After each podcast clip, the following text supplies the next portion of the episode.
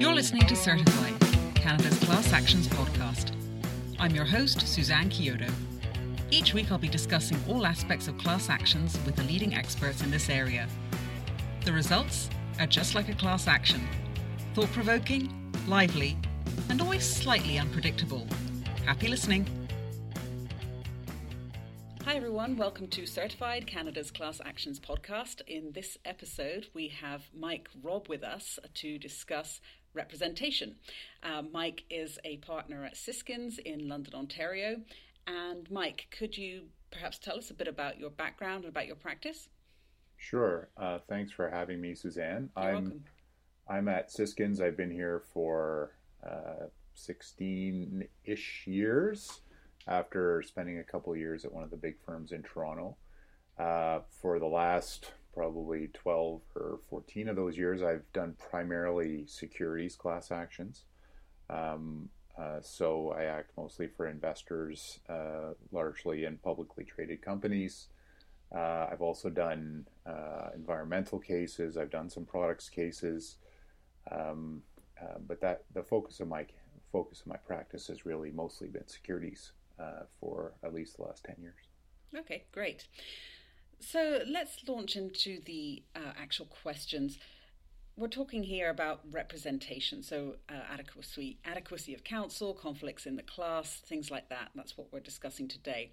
So how often do you think courts assess the adequacy of counsel at the certification stage, whether implicitly or explicitly? I know explicitly is pretty rare. What's your view on that? Well, I think it does form part of the evaluation of the adequacy of a representative plaintiff. So I think to some degree it occurs in every case. With that said, I don't think adequacy is a particularly high standard. And I think, for the most part, if counsel can articulate the theory of the case and can assemble a record that that approaches the standard for a certification record, for example, then, generally that will be, sufficient from a court's perspective to give counsel a pass, so to speak, in terms of adequacy. I mean, I do think, there are other times where adequacy and superiority get confused a little bit. For example, at carriage, sometimes you see courts saying, both sets of counsel are adequate or competent or whatever way they might articulate it. And in that context, it's not clear to me that simple adequacy is the right test or the right question, because in that case, you're evaluating, comparatively sort of two sets of counsel. But I do, I think it's something that courts pay attention to implicitly. It's rarely or almost never explicit, but it is. I do think it's in the back of a court's mind when they're evaluating a case at certification in particular. Mm-hmm. And on that same subject, well, the adequacy of the actual representative plaintiff. I mean, do you think it's a disadvantage if a representative plaintiff has been the rep plaintiff in more than one action, so he or she is a kind of repeat player? I don't think so. It depends on the nature of the case and the person, of course, but for the most part, I do think that experience and understanding of the process and understanding of the issues that a court has to face, those are all things that will work to the benefit of the class if a plaintiff is able to express some understanding and provide instructions, in a way that reflects an additional understanding of those issues. I think that's advantageous. I don't think it's a problem. Mm-hmm. And I know I'm kind of going off script here. These aren't the questions that I sent you, but just because of your securities background, is there more of an advantage in being an institutional rep plaintiff in the securities context, so like a pension fund or something like that? There can be. I mean, one of the questions you did, we did sort of discuss was, how advantageous is it to have a client who's engaged in the merits of the case? And I think having a client who is particularly knowledgeable about the subject matter of your case is can be quite valuable, because of course we're used to assembling a record and assembling a case out of public information and information that we can gather from other sources. And when you have a client who has insight into the subject matter of your case, that mm-hmm. that is really can be really valuable to you. And so when you have an institutional investor who understands, for example, the market forces that might have been impacting the trading in a particular company or the market at a particular time, that can be really helpful. Mm-hmm. It's also helpful from the perspective of the class in terms of exercising, being able to exercise more control over class counsel, being a more sophisticated client who understands the merits of the case better is better positioned, for example, to challenge counsel on judgments that are going to be made, and is more able to give effective instructions. Mm-hmm. Okay, great. So on to more the adequacy of counsel, which I know, as we said, is not an explicit consideration at certification, but it is an implicit one sometimes. Do you think, with the rise of new firms getting more into the class actions field, that there might be difficulties with that? Inexperienced counsel litigating complex actions. Well, I think that's possible. I mean, I don't really think I've seen that. Mm-hmm. There are some new players in the field, but I wouldn't really call them inexperienced. Mm-hmm. Many of them are people who have, spent their early careers at established class action shops and then decided to go on their own, or they're people who have spent their careers litigating, individual cases and decided to venture into the class actions world. So they're not inexperienced people per se. Mm-hmm. But there's discipline that's imposed in this particular practice area by the fact that if you're not able to, bring the case home, so to speak, you're not going to last very long from a business perspective, because the downside is very significant. The risks are very significant, and it's the practice area is going to test you. It's gonna make you jump through hoops before it rewards you. Mm-hmm. Okay, and then moving on to the changes in Bill 161, which are coming to by the time this show airs, they will have come into effect from October 1st. So those changes have tried to address the problem of the absent client by, for example, requiring full and frank disclosure by all counsel and settlement approval motions. So that's trying to address the problem of the representative plaintiff isn't always present, or when he or she is present, there's still the class that are absent. So there's this kind of adversarial void on settlement approval motions. Mm-hmm. Do you think the changes in Bill 161 will address that effectively? Well, I mean, I think the question really is accountability, that's directed towards, and I'm not sure that the full and frank disclosure obligation, for example, is actually a substantive change in the law. I mean, mm-hmm. I think responsible counsel on settlement approval, we're always trying to give the court everything that they could and everything that was necessary in order to explain the compromise contained in a settlement, if in fact there is a compromise, and usually there is. There's accountability in that, and because every time you go stand before the court to seek the approval of a settlement, what you're doing is saying, you're effectively staking your reputation and your judgment, and you have to provide a basis for that, and the potential sort of reputational consequences of not being able to do that are significant, especially in a practice area where we tend to see the same few judges over and over and over again. Mm-hmm. And so if you can't explain the basis for the settlement, the basis for the compromise that you're proposing, that's going to be a problem for you. The judges, especially in the last 5 to 7 years, I would say, have become many of them particularly scrupulous on this issue and have pressed counsel for more detailed information about the basis for settlement. You'll see, references in decisions to not just wanting boilerplate and so forth. I mean, I think that's real, and counsel feels that. Counsel feels that when they stand up in court to seek the approval of a settlement and to persuade a judge that it's a fair and reasonable compromise. So, do I think the changes in the act will affect that? I'm not sure they will. I think there are practices that are evolving that will help.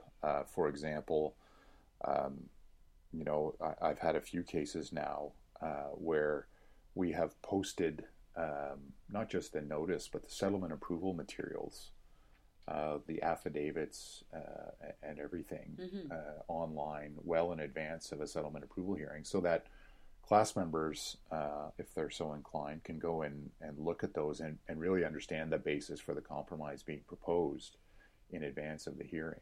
Mm-hmm. I think that institutions like the Class Actions Clinic down at the University of Windsor are going to help with that as well, because they're going to assist class members in understanding what their rights are, and potentially assist class members in articulating questions and objections if they arise to in the settlement context. So I think those are all important aspects of the accountability question that is sort of raised by the absent client, and I think they'll all that continues to evolve, but I do think that responsible counsel does want to be accountable and show be able to demonstrate the basis for the judgment that's made in putting a settlement forward in any of these cases. Mm-hmm. I think the basis for the settlement, there's usually some basis for the settlement, right? And the plaintiff and defense counsel are in agreement with that. Otherwise, there wouldn't be a settlement to approve. But it's more the adversarial side, the adversarial void that Jasminka Kalaji has pointed out, that there's no one arguing against the settlement. And that's sort of, in our adversarial system, that's a problem, right? So do you think the mechanisms for objection and things like that and the mechanism for objectors to appear on a settlement approval hearing, do you think that represents the interests of the class in this sort of adversarial context?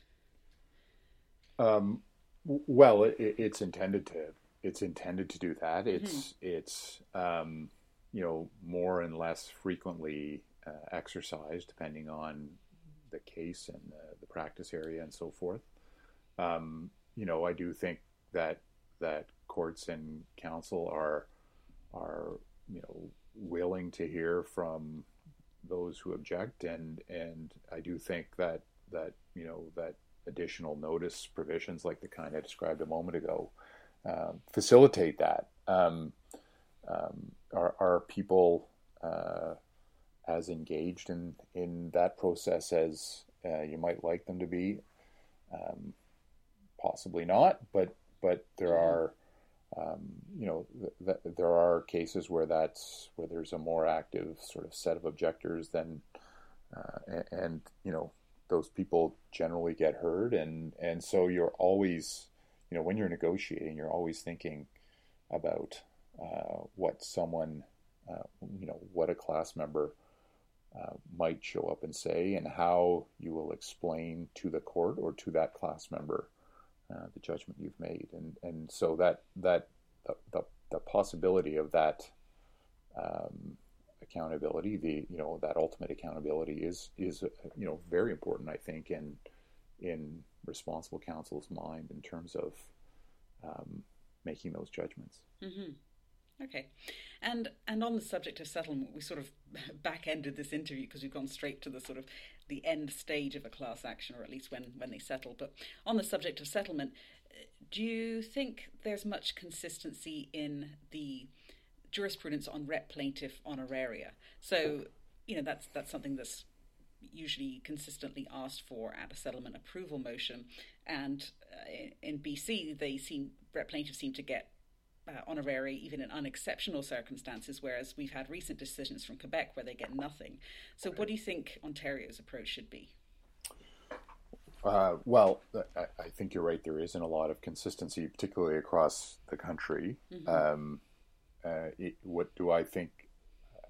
I mean, frankly, I think that the rep plaintiff in any case does take on a burden that is not assumed by individual class members. Mm-hmm. And you can have sort of a philosophical debate about whether they should do it, for the greater good.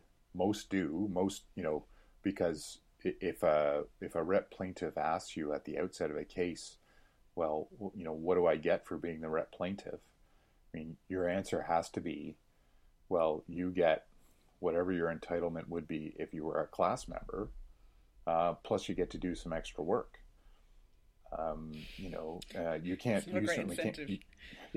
promise anyone anything. What you can say is, in some cases, the court will award a representative plaintiff an honorarium for the additional time and effort spent in advancing the action on behalf of the class, mm-hmm. but there's no guarantee that a court will award one in this case, or that it'll be, you know, appropriate to seek one. So, you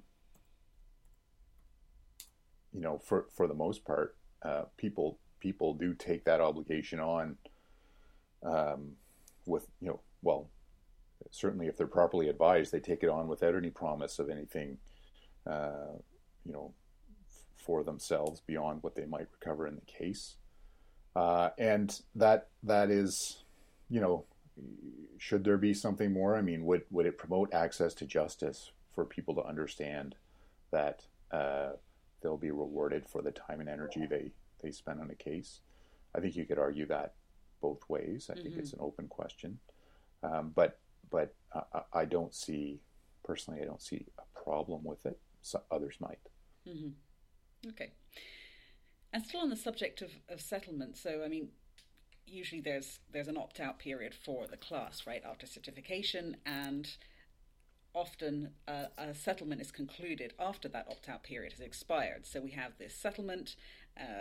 Oftentimes it's a lump sum settlement where there's just one sum available to the class, but it's too late to opt out. So you have to basically divide this limited fund amongst the class members who have not opted out. Do you think that raises conflicts? And if so, how do you deal with them? Well, it really does depend on the case. Mm-hmm. In many cases, the case theory provides a basis for dividing a fixed fund. So, for example, securities class action, particularly a secondary market securities class action, the statute provides a presumptive formula for the allocation of damages, and so you can take class members' transaction data, apply the formula. And it will affect, you know, and then you end up with a total amount of claims, and you can divide a fund pro rata in accordance with that formula, and that you know avoids a conflict because it aligns with the theory expressed in the case and in the law. It's an objective means of allocating a fund.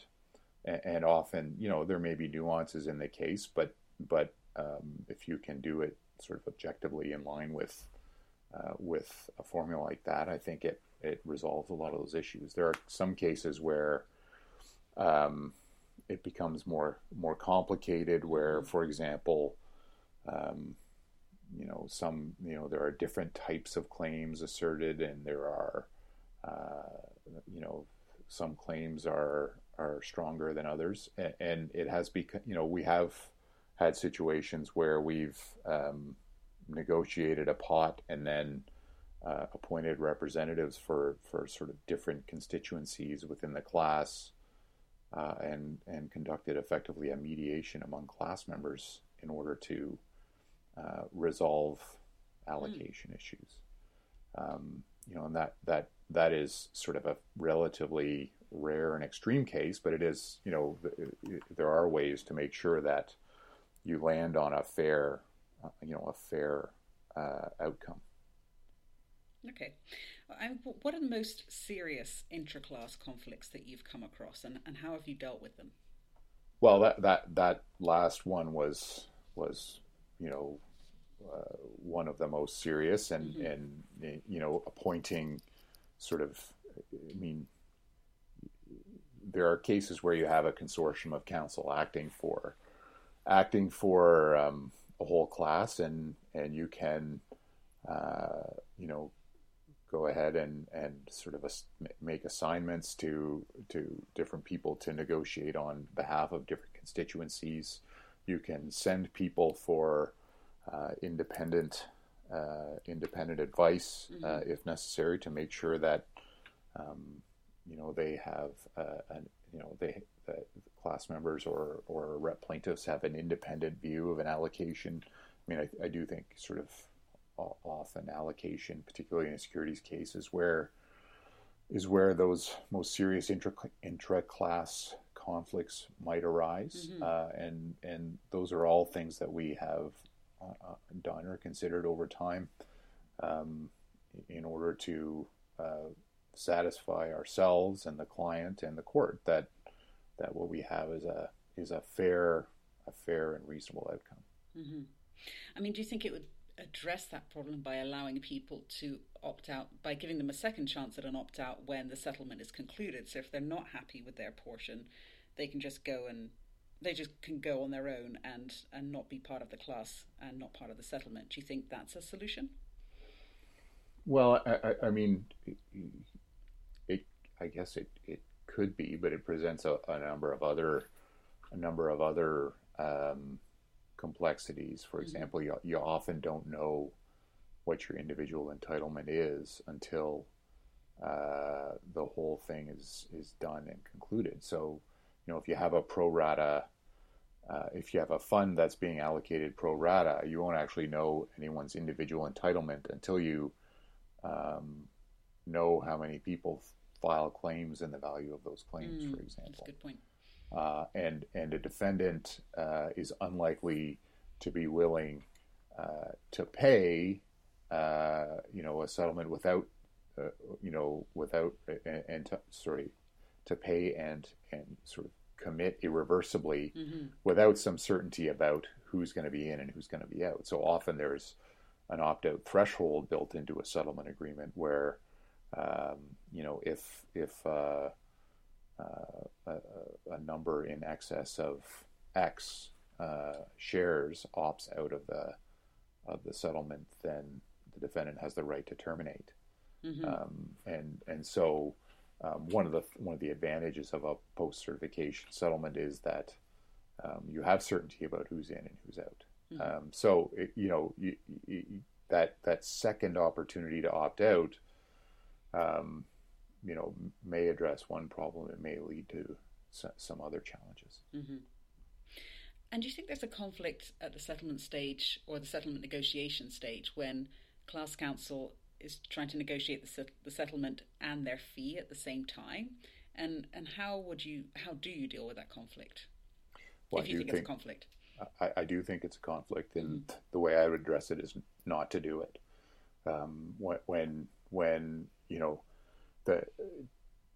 In my cases, it's exceedingly rare that defendant actually pays the fees. But but I've been in situations where you're in the midst of negotiating a settlement for your client and the class, and the defendant will raise fees, and my own view, and I think the view of the people I've worked most closely with, is that what you have to say is, we're not talking about that now. I mean, I guess if there's a structure, there may be a structural point you can talk about, which is that, you know, if the proposal is that the defendant will pay the fees on top of the settlement amount, that's a factor you can, that's a structural point you can deal with. But in terms of the quantum of the fees, that in my view should not be, you know. Should not be negotiated until everything else is done and final, if at all. Really, I think it should be a separate agreement, separate negotiation that follows the conclusion of the settlement itself.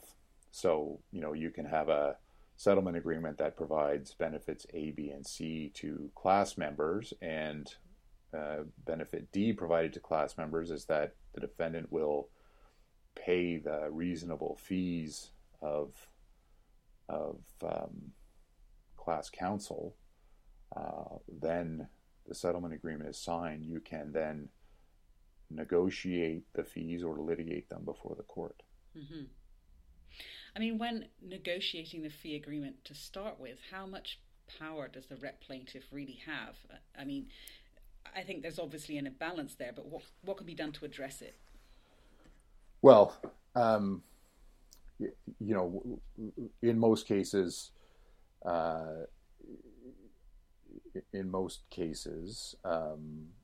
an individual proposed representative plaintiff, properly advised, will understand that their fee agreement is only a cap on the fees that will be paid by the class at the end of the day, And you know, the real check on fees is at the court approval stage. You know, courts certainly are willing to reduce fees from, you know, the amount provided for in a retainer agreement where they see them as excessive, where they see them as a windfall.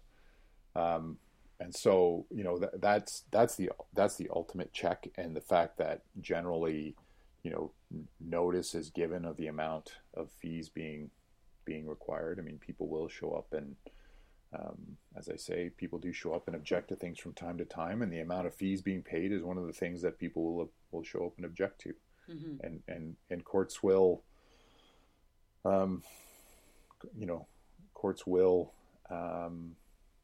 know, reduce your fee award if they view it as unreasonable, and it's not entirely predictable as to when that's going to happen. So, you know, rep plaintiffs. I mean, some rep plaintiffs certainly do have leverage. For example, you mentioned the institutional investor type representative plaintiff in the securities class action. Some of those plaintiffs do negotiate fees at the outset, and you know that's an advantage in the sense that you can say to the court, well, we had a sophisticated counterparty to this agreement who has imposed discipline on the fees that we have that we're able to seek. But for the most part, you know, the fee amount drafted into a contingency fee agreement in the class actions context is a cap. That's explained to representative plaintiffs, and they understand that at the time that a fee is sought, their input will be sought and provided to the court on that as well. And what do you think counsel's duties are with regard to advising the rep plaintiff about potential costs? Obviously, they're under a duty to advise a rep plaintiff of a potential adverse costs award, but how about any advising of any possible indemnities against that award, or application to the class proceedings fund or third-party litigation funding, those avenues? Is there a duty to advise of all of those different avenues so that the rep plaintiff really knows what they're doing when shouldering the burden of a potential adverse costs award?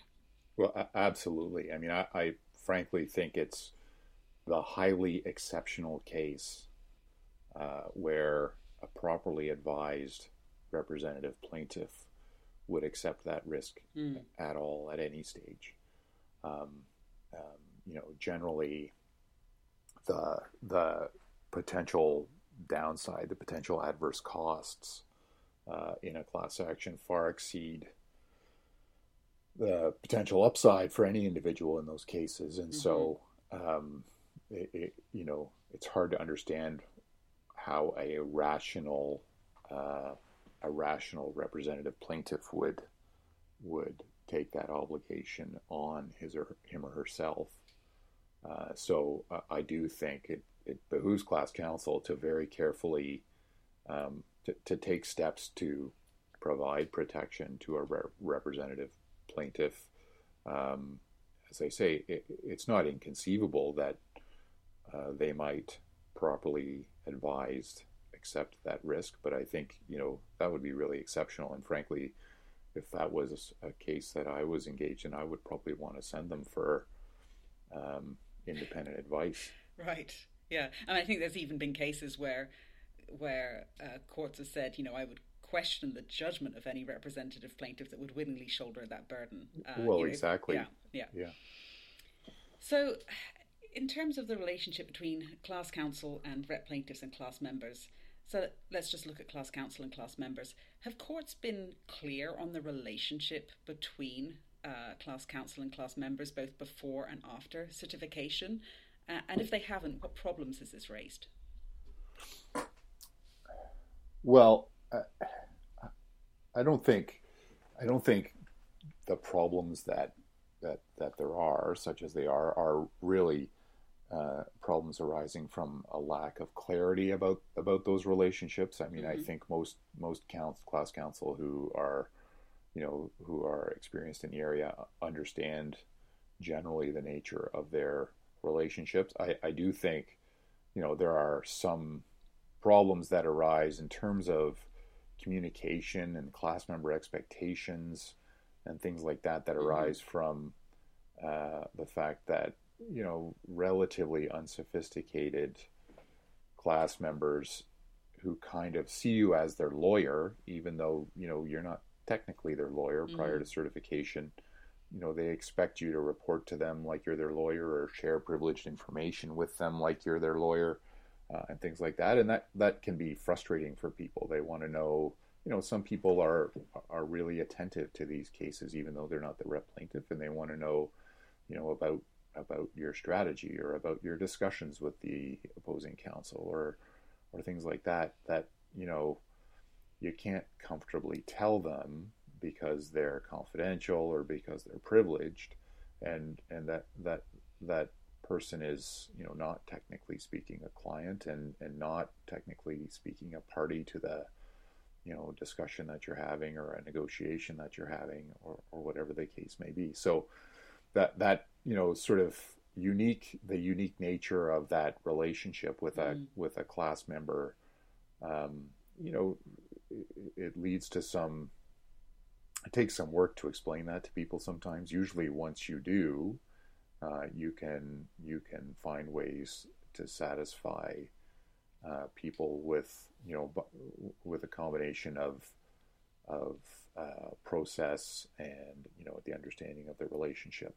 But it it can prove challenging, and but that's one of the the pieces of this practice area that we take on. We do take on obligations to a number of people and take very seriously our obligation to advance and not prejudice the interests of people without providing them the chance to protect themselves at least. So following on from that, I mean, one of the big challenges, I guess, is when either before or at certification, you have to narrow the class. So you've had some kind of discussion with the defendant, and they've said, well, we think this chunk of people don't really have a claim, or we're willing to consent to certification if it's just for this class of claims or whatever. So you have to cut out a chunk of the class members. Right. And that can be really awkward, right? So how do you communicate with those class members? How do you manage their expectations? How does that work? Well, often in a scenario like that, you'd be required to provide notice to those people. Mm-hmm. You know, their limitation period would have been told by the filing of your claim, and now if you're amending your claim to exclude them, you know, they're no longer in their limitation period. May no longer be told. You know, it's responsible both on counsel's part and the court's part to provide notice to those people so that they can take steps to protect themselves if they continue to be of the view that they have a claim that ought to be asserted. You know, generally, class counsel is motivated to pursue claims that are meritorious and not to give those away for nothing. I mean, mm-hmm. I think that's a big part of the, you know, we have an entrepreneurial model for class actions here, and that's, you know, for better or for worse, one of the benefits of it is that if there's merit to a claim, counsel is motivated to pursue it. Mm-hmm. And so, you know, there is some sort of protection built into the structure of the system that way. But you know, notice and explaining to people, and if necessary, referral to other counsel is, you know, those are all things that you would contemplate in that scenario if in fact you thought there was something there that someone ought to protect or ought to be considering pursuing. Mm-hmm. I mean, the scenario can change, right, between when you commence a class action and when it actually comes to defining the class, that certification. For example, if you don't have all the information about what the defendants have done, it can turn out that they've perhaps paid off a whole chunk of the class's claims and that there's really no damages for them to claim for, or the case law changes so that there's no claim for one chunk of the class. So it can change, can't it, between when you start a class action and when it gets to certification? Absolutely, and it frequently does. You mm-hmm. you often learn a lot as the case moves along. Mm-hmm. Okay, and then there's also a conflict, isn't there, between the, I mean, there's sort of a constantly moving pieces between the counsel, the rep plaintiff, and the class members, where you're always having to manage the interests of all three. What happens when there's a risk that the interests of the class will be subordinated to the interests of the rep plaintiff, or, well, let's just stick with the rep plaintiff for now.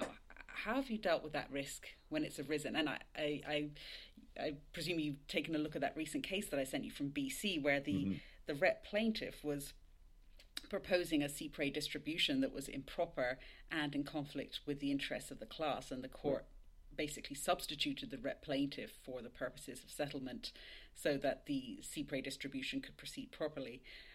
What are your thoughts on that subject, on that decision? Tell us more about that. Sure. Well, you know, it when I started out as a lawyer, one of the things that I was taught is that, you know, client management is really about expectations management. Mm-hmm. And so I think, you know, one of the ways you deal with that problem from the outset is by building into the client relationship that you have with the representative plaintiff the idea that they are retaining you to pursue the case in the best interests of the class, and you're building that concept right into the solicitor-client relationship that you have, and mm-hmm. effectively into the contract that you have.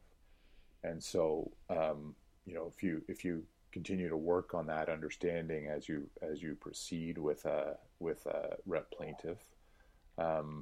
You know, when an idiosyncratic issue like the one described in that Google case that you sent me arises, you know, you're able to say to that person, you know, you've retained us to, you know, to advance this claim on behalf of the class. You've now got this issue that is unique to you, that is holding up a benefit for the whole class. Mm-hmm. And you know, our advice to you as the representative of the class, as the person who's undertaken to act in the best interests of the class, is that's not consistent with the obligations you've undertaken. Mm-hmm.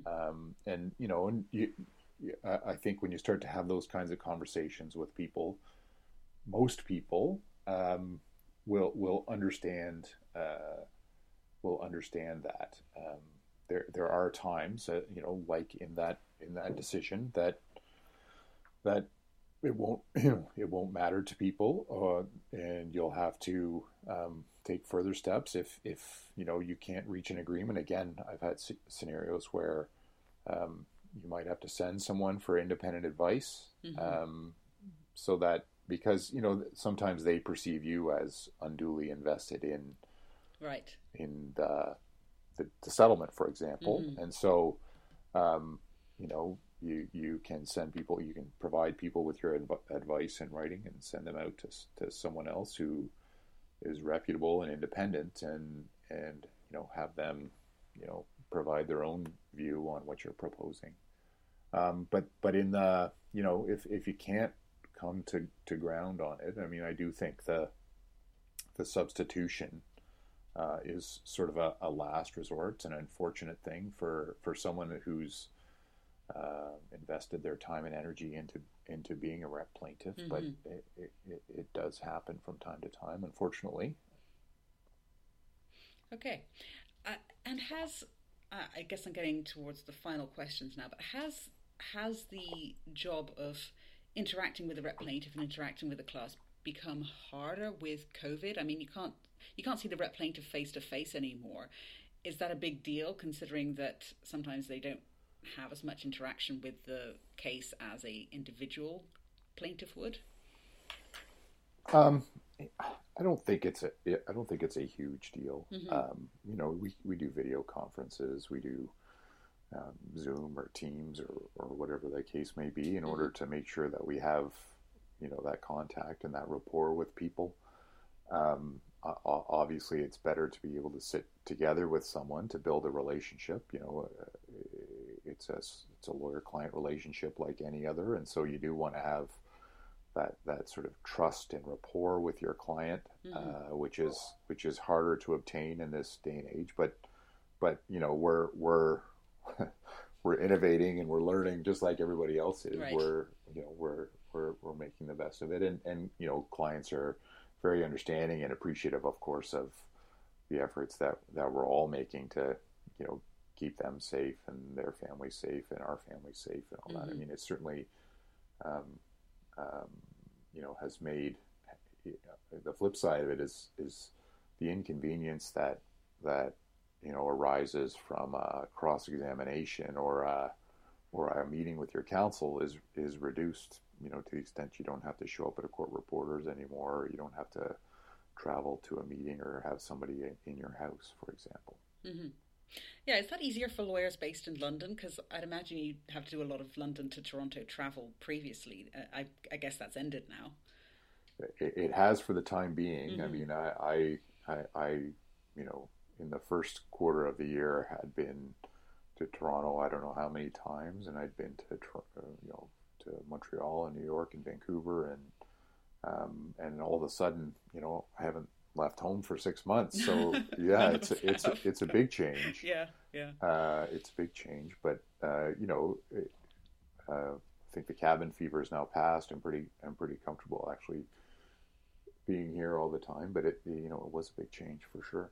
Mm-hmm. And London's a pretty good city to be stuck in. If you're going to be stuck somewhere, it's a good place. So. It's great. I'm into the routine of walking my kids to school every day and picking them up many days. And it's the one thing I would say is, now that they're back in school, it's awfully quiet in this house during the day. You won't be complaining about that soon, probably. Well, I don't know. I'm not really complaining. Good. But it's certainly strange after mm-hmm. 6 months of everybody being here all the time. Mm-hmm. Yeah. Okay. Well, those are all of my questions, Mike. Did you have anything else to add before we sign off? Not really. Thanks very much for having me. Best of luck with the podcast and your classes at Western. Mm-hmm. We'll look forward to listening. Great. Thank you so much for coming on. Thanks for your time, and have a great day. Thank you. You too, Suzanne. Okay, take care. Bye. Bye-bye. Thanks for joining us. You've been listening to Certified, Canada's Class Actions podcast, hosted and produced by Suzanne Kyoto. Graphic design is by Suzanne Kyoto and Rob Haskins, and the music is by Scott Holmes at freemusicarchive.org. Website and distribution are courtesy of Simplecast. Be sure to tune in for next week's episode. You can also visit the show's website, certified.simplecast.com, where you can subscribe in iTunes, Google Podcast, and Spotify, or by RSS. You can also find announcements about the show on my Twitter account, Kyoto Accord. Till next time, stay safe and stay classy.